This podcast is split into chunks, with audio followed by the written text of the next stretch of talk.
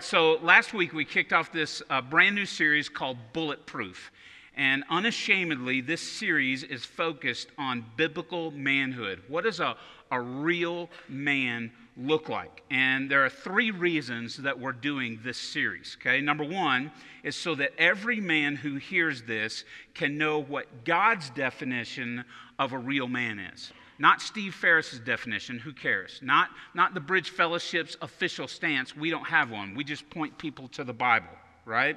Uh, l- listen to me. Men who fear God want to mirror the image of what God says is right and true in a good man. That's, that's what men who fear God want to do. And so we want to know the right definition of manhood so we'll know what we're shooting for. That's what we want to know, right?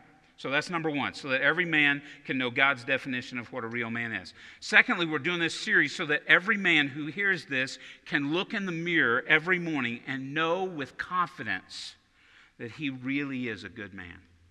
See, ladies, I, I don't know if you know this or, or children or whoever's in here, but let me tell you a battle that every man in the world, including this one, starting with this one, deals with on a daily basis especially when we're not healthy. We wake up in the morning and we look in the mirror and we ask this question Am I enough? Do I measure up? Am I meeting the mark of what a real man should be?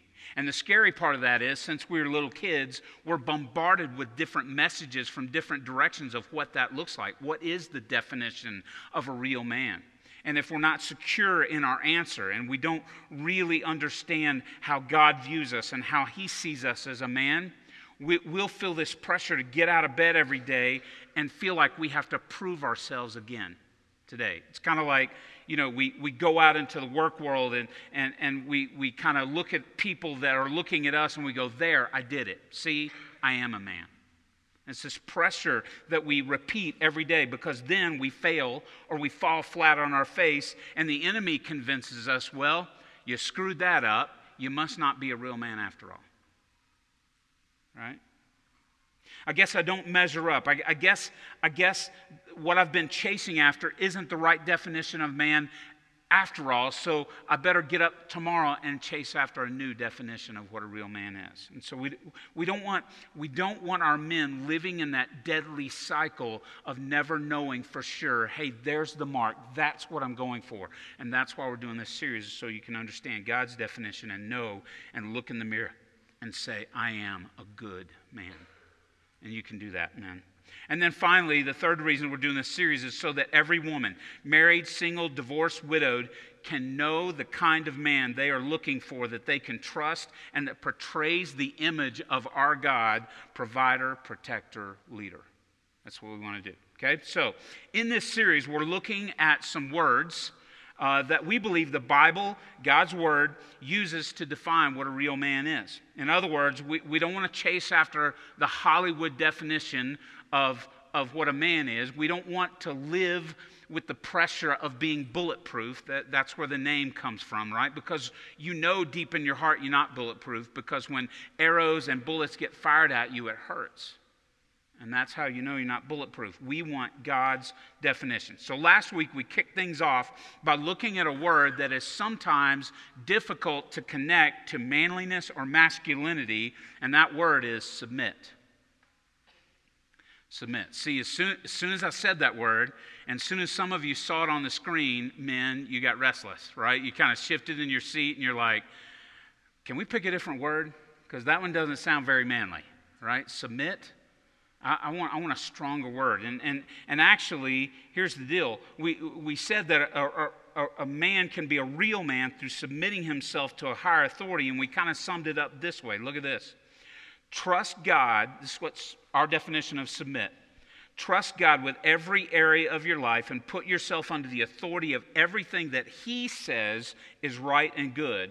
If you do that, you'll be a better version of the man that God created you to be. Now, let me add this this morning before we go on to our next word. If, if you're going to get there, if you're going to be the version of the man that God created you to be, then we have to trust God enough to submit our lives to Him. Listen to me, here's, here's the important part no matter how it feels or what it costs. That's the key. right? If, if we're going to start living our lives according to how we feel in the moment, it's going to create uh, this life for us where we're tossed back and forth depending on the, how the winds of change or how the winds of life blow, and we'll never become what God's created us to be. You cannot commit to a if it feels good, do it life. I had a friend of mine in high school uh, that when he was in early college, he had a little bit of a drinking problem. And uh, he told a story to me one time where he, he had too much to drink and he got in his car and drove. And, and that's terrible. That's wrong. I'm not, I'm not condoning that at all. I'm just making a point with the story. So save your emails, okay? Drinking and driving is wrong, period, okay? All right. So he gets in his car, he's had a little too much to drink, and he comes up to a stoplight behind this Jeep, and he notices a bumper sticker on the back of the Jeep. And the bumper sticker said, If it feels good, do it. So my friend Todd puts his truck in reverse and backs up a little bit, and then floors it and rams into the back of the Jeep. Now, of course, the guy in the Jeep is a little bit ticked at this, right? He flies out of the Jeep, goes back to Todd's truck, and goes, What the bleep do you think you're doing? And Todd answered, Felt good right? Now, now listen to me, okay? I'm, I'm, not condoning that. What I'm saying is, and by the way, uh, he had to pay the deal. He got citations and all that kind of stuff, and he got a DUI because when the police showed up, they realized he was intoxicated. So my point is this: if you live according to that motto, feels good, man. I, am looking out for me. I, I don't want pressure. I don't want stuff in my. I just want it to feel good, right? You, you're going to pay heavy consequences to, for that kind of lifestyle. And, and so, if, if most of us were honest, right? When we think about a time in our lives where everything blew up in our face, we can probably, uh, and, and, and when that happens, can we all agree on this? Men, women, children, everybody. When, when life blows up in our face and we know it's our fault, we wish we could hit the rewind button or do that part of life over. But that's not how life works, right? Once we've done it, the consequences are out there. And, and so, so when those moments happen, I'm pretty sure most of us would look at that moment and we could, we could connect it back to a statement something like this I'm pretty sure I knew what God wanted me to do in that moment. I, I know the way He wanted me to live, but I said no.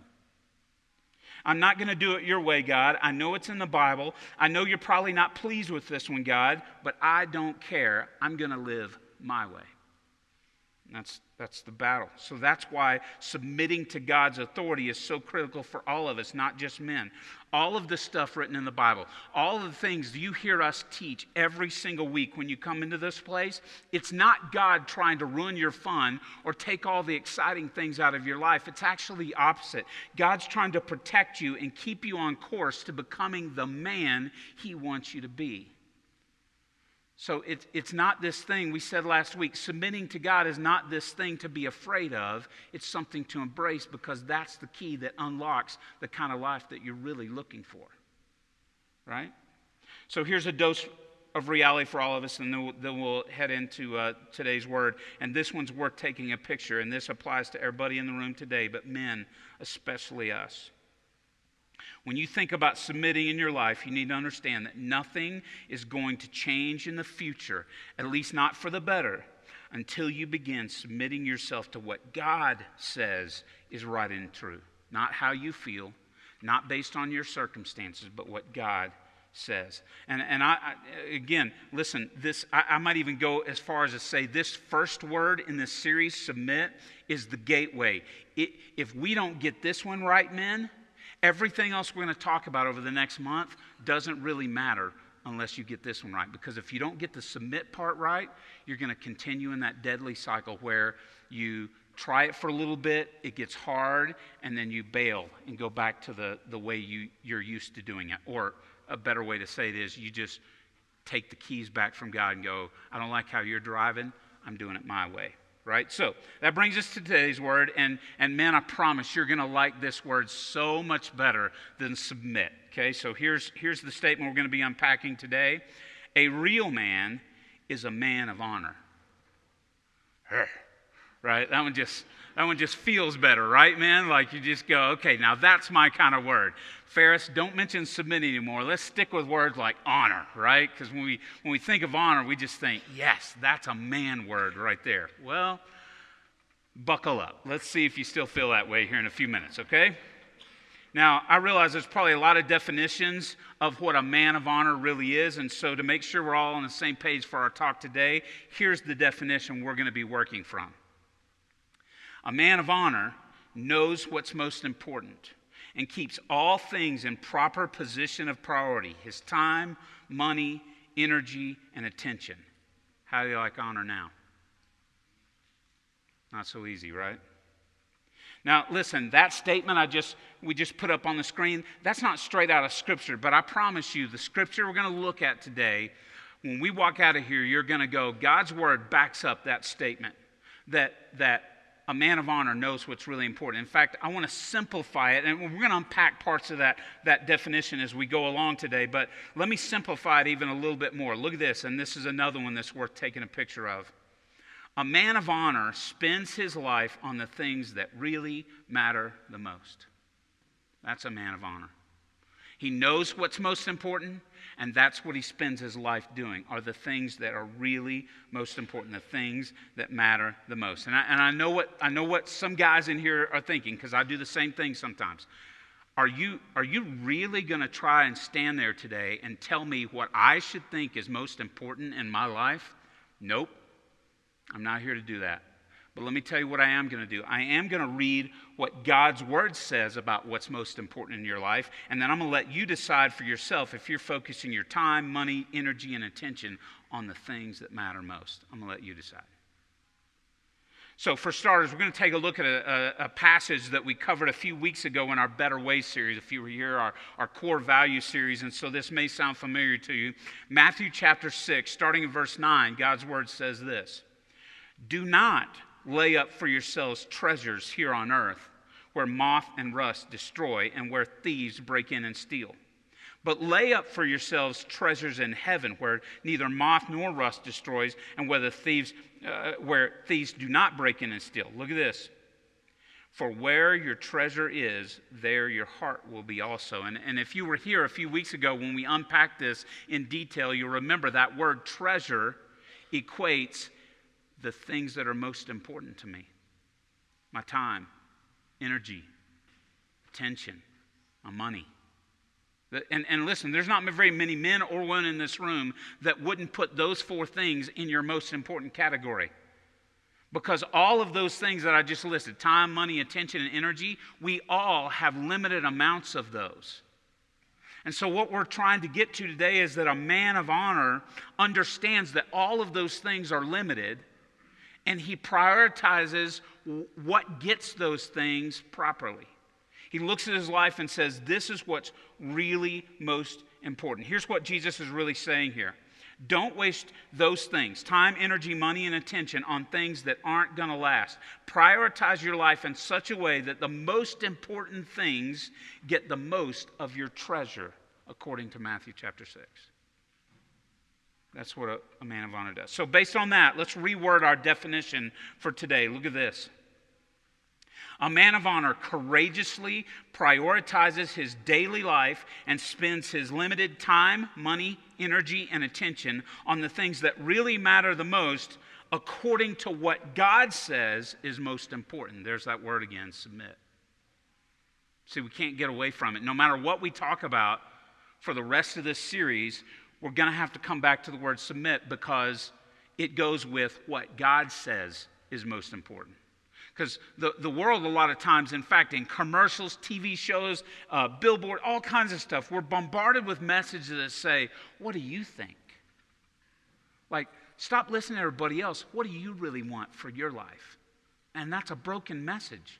Because left to our own devices, left to decide for ourselves, we're going to run the, the train off the tracks and we're going to end up looking at our life at this pile of rubble, asking the question, How did I get here? And so, what we have to do is, is, is ask important questions like Am I prioritizing my life correctly?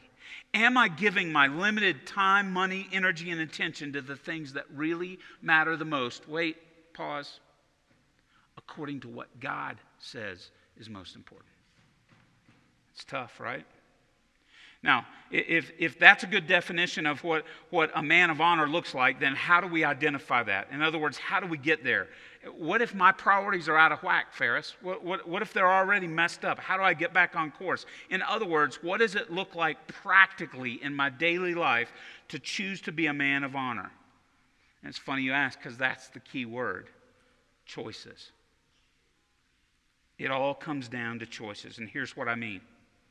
And remember, we're focusing in on men in this series and biblical manhood and what God says the definition of real man is. But what we're about to talk about this morning applies to every single person sitting in this room or watching on video today. And here it is every single day, we have choices to make. And I'm not talking about little choices that are, you know, don't make much difference. Like, I'm not saying you're sitting at the office and you think to yourself, huh, I need to tinkle.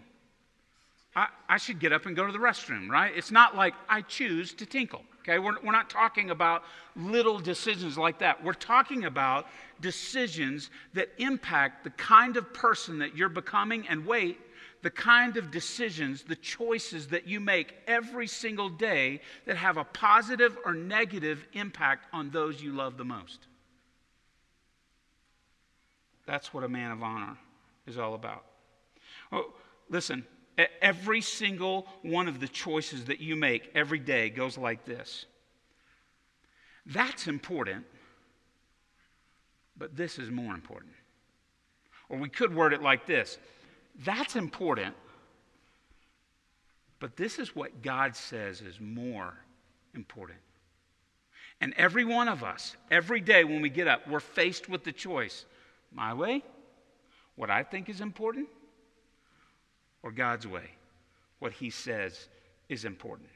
This passage that we're going to unpack today and go deep on is one of the, another one of those famous verses like we looked at uh, last week. It's one of those verses that you hang on your wall and post on social media with a beautiful scenery behind it. And yes, those drive me crazy. And, and I love you anyway. And, and I won't unfollow you unless you do like five of them a day. Then you're done. Okay. But anyway, I'm just saying, like, this is one of those verses when we read it in a second, you're going, oh, I've heard that. And maybe you didn't even know it was in the Bible, but shocker, it is. Okay. So here it is. Here, here's here, and, and, and by the way, as we, as we go, here's the problem is i'm not really sure that all of us have taken the time to go deep and ask ourselves what is god really trying to say in this verse that we're going to read so here we go joshua chapter 24 verse 15 the bible says this choose this day who you will serve but as for me and my house we will serve the lord Sounds familiar, right? For most of us. I think for most of us in here, we've probably seen that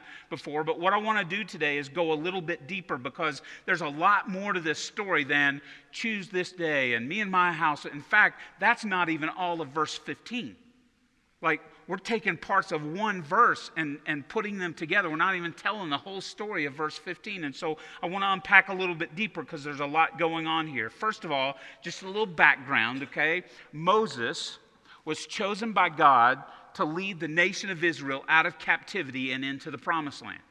And if you know a little bit about that story, you know toward the end of those 40 years in the wilderness, God comes to Moses and says, You don't get to cross over.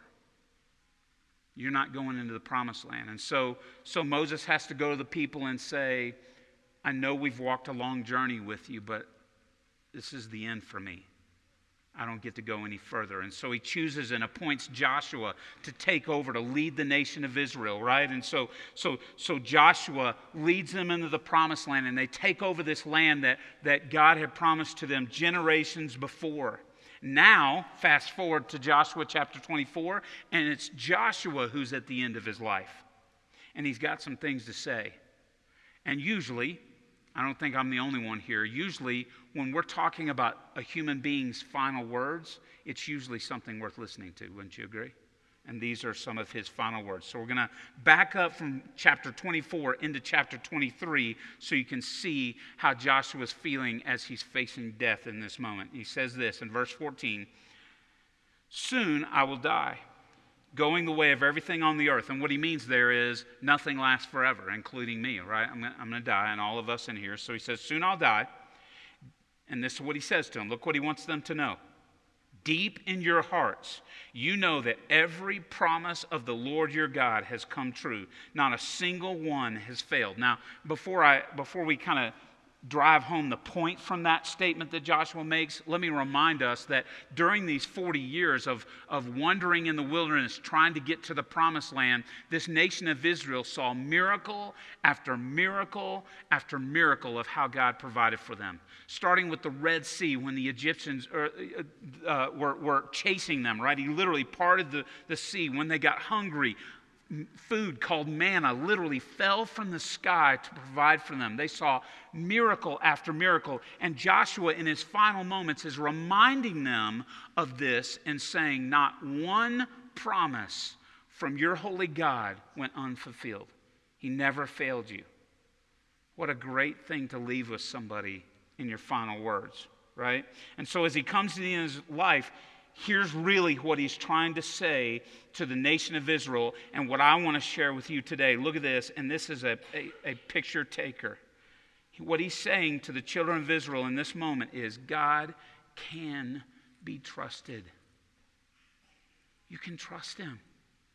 He really does have your best interest in mind. He's looking out for you to be the best version of you that you can be. He's not trying to steal from you, He's not trying to ruin your life. He wants good for you, and He can be trusted. So let's keep going.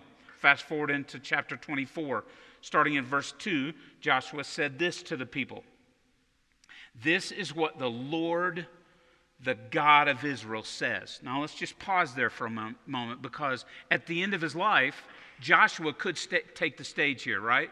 Because he's been an amazing leader. If you go all the way back to when the, the nation of Israel was trying to scope out the, the promised land, Joshua and his friend Caleb were one of, the, one of the spies that went into this land, and they saw these, these huge people that, that a lot of the nation of Israel and the other spies got scared of. But Joshua and his friend Caleb were going, We got this.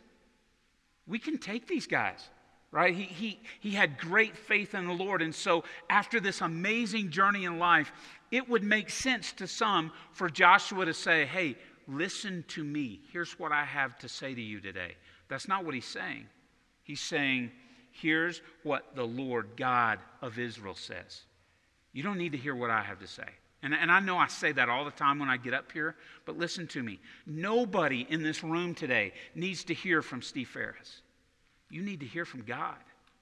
Because if you rely on what I tell you, eventually it's going to be broken. Some of you are getting to know me enough that you know when to listen to me and when to just roll your eyes and walk away, right? Like you're getting it.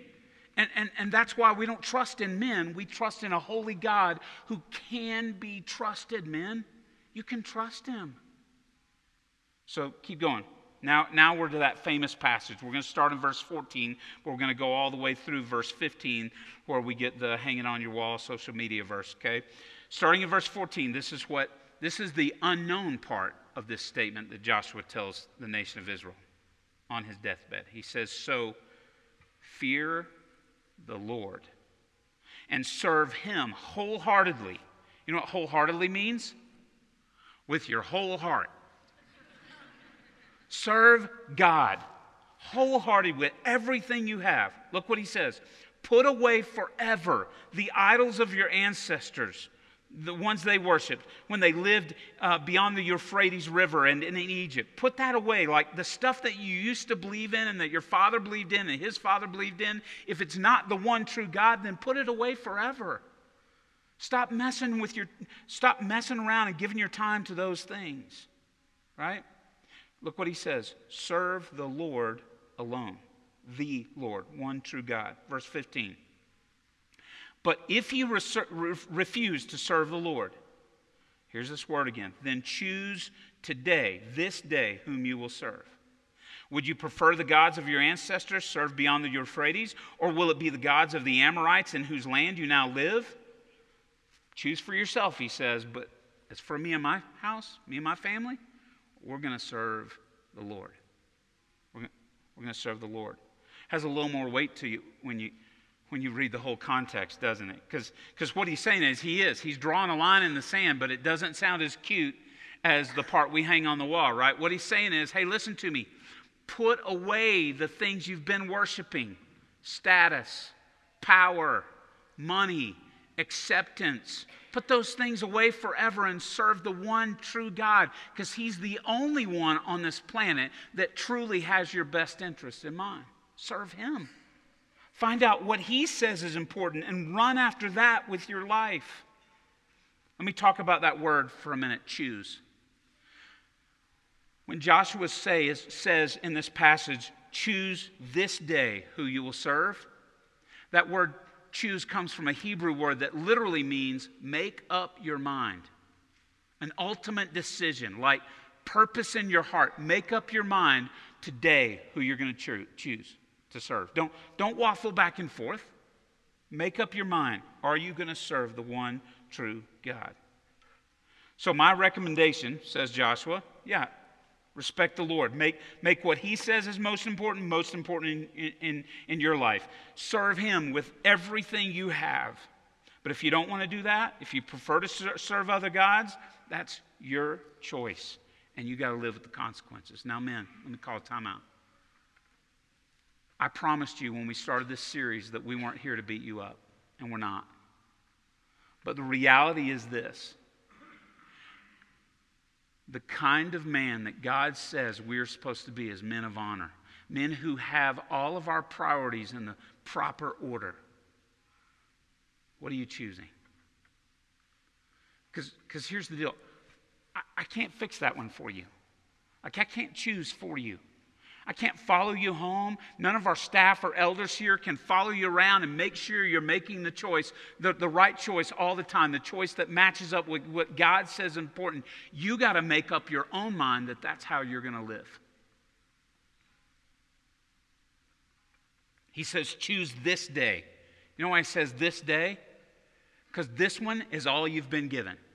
Don't worry about 20 years from now. Those days are going to come when it's time. Choose today. Like when you get up every morning, and, and we talk about this all the time. Choose first to find a chair in your house and spend 15 minutes talking with God, or maybe letting Him talk to you, or reading His words. But choose this day. This day, I'm going to match what I think is important, God, with what you say is important. It's your choice. In other words, look at this I can choose my way. I can choose the world's way, or I can choose God's way. You can. Like, nobody's going to make you follow God. That's what free will means. It's up to you. Don't miss this one. This is a truth that we all need to let settle in our hearts today. My choices will declare who or what I genuinely trust to take care of me and those I love. It doesn't matter what's coming out of here. Your choices will declare who you really trust. Do you trust your job, your career? Trust money to take care of you and those you love? Or do you trust that God will take care of you? Your choices will tell everybody else, including your family, those that you love the most, what you choose to make important. It tells them what what you believe will take care of you and them. Look at this. Just a few application moments here.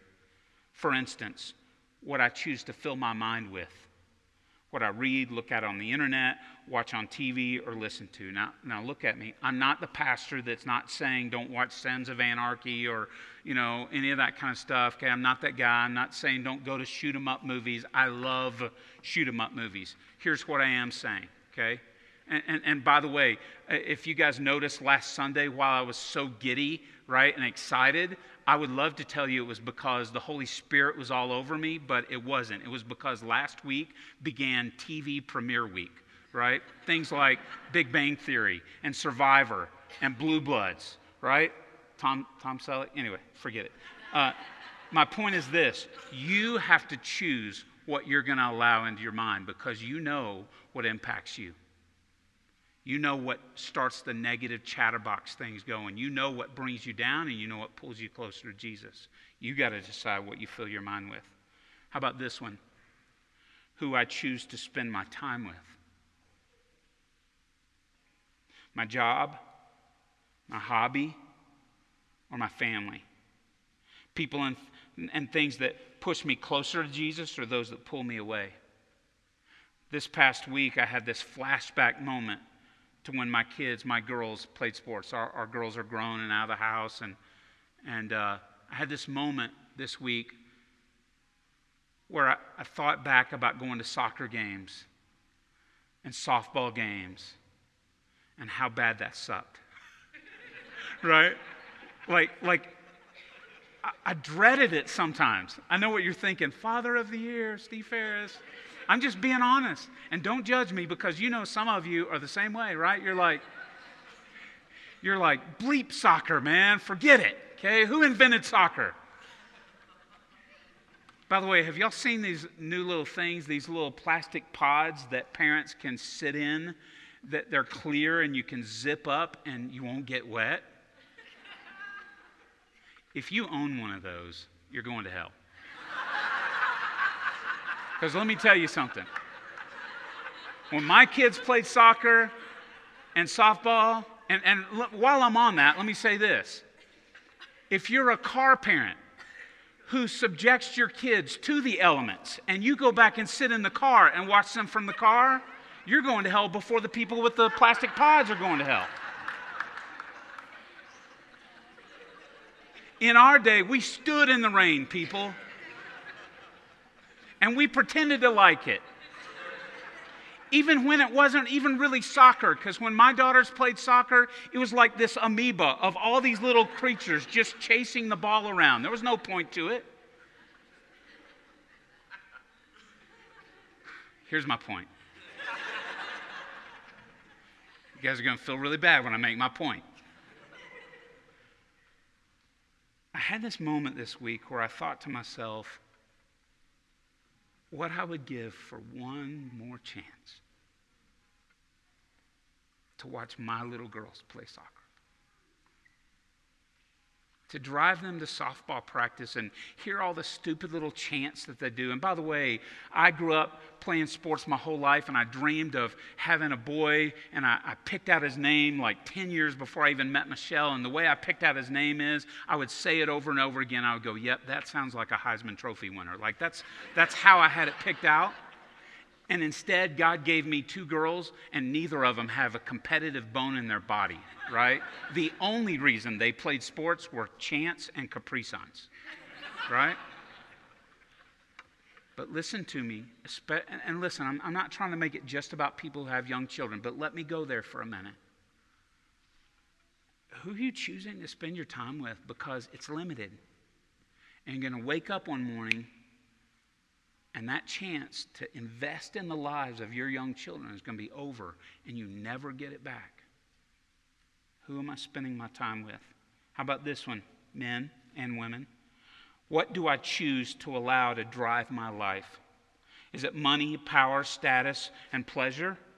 Or love, truth, integrity, and honor? Men, listen to me. Career passion is a good thing. I'm not saying it's not. I'm passionate about my career. My wife can tell you reaching people with the gospel of Jesus Christ is one, one of the only things I like to talk about. It consumes me, it drives me. There's nothing wrong with that unless, including ministry, that passion for your career trumps your passion for the things that are really the most important. So, while we're at that, let, let, me, let me bang this drum again as if we didn't enough this summer. Look at this on the screen. You will never make the re- er, excuse me, you will never make the correct choice every time on your own. You need other godly men in your life for accountability and encouragement. And guys, let me just talk real for a minute. If you surround yourself the rest of your life with hold my beer guys, who don't have morals and convictions and they don't understand what's really most important in your life, let me tell you what you're going to look like them. Because you become your environment. So, one of the things you got to choose this week is who are the men that I'm going to allow to speak into my life? Because I want men that make me look more like Jesus. Look at this. If you want to be a man of honor, then surround yourself with men of honor. That means get in a life group. That means go to the camp out this week, man church that happens the second Tuesday of every month. Be intentional, men, about surrounding yourself with other men who are pursuing what God says is most important. Let me land the plane like this. Band, you guys can come on up. Look at this definition again. A man of honor courageously prioritizes his daily life and spends his limited time, money, energy, and attention on the things that really matter the most according to what God says is most important. And I just I want to end with a few questions today, and if this applies to you, let it. Who's getting your treasure? What have you made up your mind that your life is going to look like? What have you made up your mind is going to be most important in your life? And in fact, whose definition of most important are you living by? Yours or God's? Who do you choose this day to serve? Let's pray. As we bow our heads and close our eyes and wrap things up today, I, w- I want to go back to what I mentioned a few minutes ago this thing that we say around here all the time called chair time. And, and I just want to say it like this, man. I do not want you to allow the chatterbox to get in your head and say things like, oh, you didn't, you didn't spend time with God today. What a loser of a man you are. Because that's not how our God in heaven sees you. He's not standing on his hips in heaven, looking down with this look of disgust on his face, shaking his head, thinking, Man, I really screwed up when I made you. That's not how God sees you, man. He believes in you. He believes in you more than you could ever believe in yourself. He believes in you so much that he sent his only son to die in your place so that you didn't have to walk through this life. And, and yes, he died so that you spend eternity with him in heaven, but he also died so that you didn't have to walk around on this earth carrying the weight and the pressure of all your, your mistakes and poor choices. But the fact remains this just makes sense that if you want to live your life according to what God says is most important, then you ought to make it a priority in your life to spend some time with Him and find out what He feels is most important. Just makes sense. And I'm just going to say this. If you think that you can become the type of man that God wants you to be in this world without spending regular amounts of time with Him, you are greatly deceiving yourself. Chair time, 15 minutes. Last week I challenged you five days this week, just five days. Spend 15 minutes in a chair with God and His Word and see if it doesn't start changing how you see your life and how you see what's most important. Bible, not Steve Ferris, the Bible says a real man is a man who submits, and a real man is a man of honor, a man who spends his life on the things that are really most important. God, thank you for the truth of your word.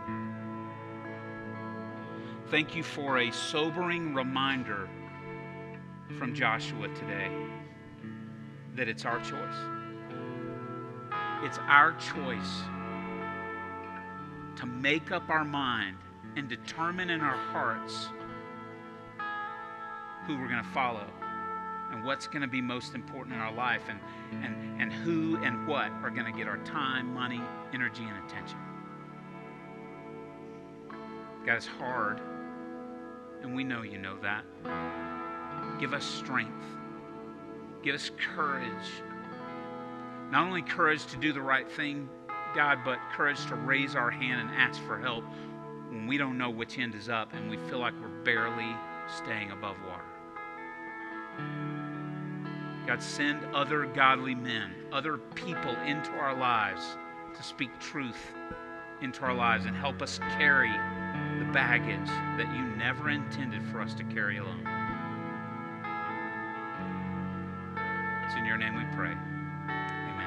Let's stand together. We're going to sing one more song, then we're going to be done. And I want to remind you again as, as we sing this song today, don't it's so easy when, when the pastor says, hey, let's stand and sing one more song. Your mind goes, what are we having for lunch? Or I got to do this today. Or, don't do that. Just pause for a minute and let this song wash over you and, and, and use this moment as we close, this one last song to say, God, let everything you said to me through your word today download and stick deep inside my heart.